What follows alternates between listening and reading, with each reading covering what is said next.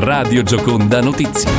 Dalla redazione del Friuli Venezia Giulia, ben trovate all'ascolto del Radio Giornale regionale. Prima si sono picchiati nella comunità, poi una volta in ospedale hanno continuato la lite e gli scontri, costringendo il personale sanitario a far intervenire i carabinieri. È accaduto ieri pomeriggio nella struttura di accoglienza per minori non accompagnati Casa dell'Immacolata Udine. Uno dei giovani coinvolti nella rissa è rimasto ferito al torace, le sue condizioni sono serie. L'oggetto con il quale è stato colpito sarebbe un'arma da taglio. Anche un altro ragazzo coinvolto nella rissa è rimasto ferito, ma in modo meno grave. Ha colpito la compagna con pugni, procurandole fratture costali e un trauma cranico. È accaduto tra mercoledì e giovedì notte a Trieste, ma come emerso dalle indagini della polizia non era un episodio di violenza isolato.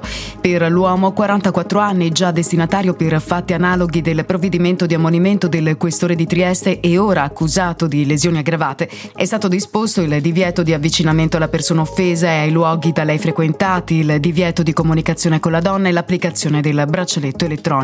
Secondo quanto ricostruito a chiamare i soccorsi è stata la stessa vittima dopo essere riuscita a divincolarsi e rifugiarsi in bagno mentre il compagno fuggiva. La prognosi per la vittima è di 41 giorni. Truffata una donna di 95 anni di Pasian di Prato è accaduto ieri mattina quando la vittima raggiunta al telefono da un finto avvocato che l'avvisava che il figlio era rimasto coinvolto in un incidente stradale e che per non avere conseguenze legali avrebbe dovuto pagare per lui una cauzione, lo ha poi ricevuto a casa consegnandogli 140 euro.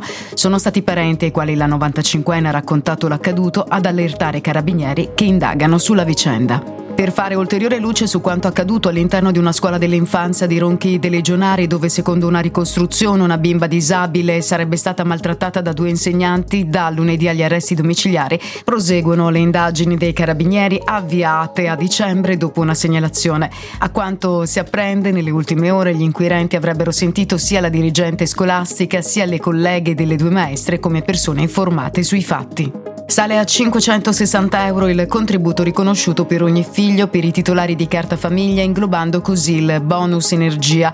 La novità è stata presentata ieri nel corso della riunione della giunta regionale guidata da Massimiliano Fedriga, dove l'assessore alla famiglia Alessia Rosolena ha presentato il nuovo regolamento della dote famiglia che nella manovra finanziaria ha visto l'aumento dell'ISE da 30.000 euro a 35.000 euro, allargando la platea a un totale di 42.000 nuclei.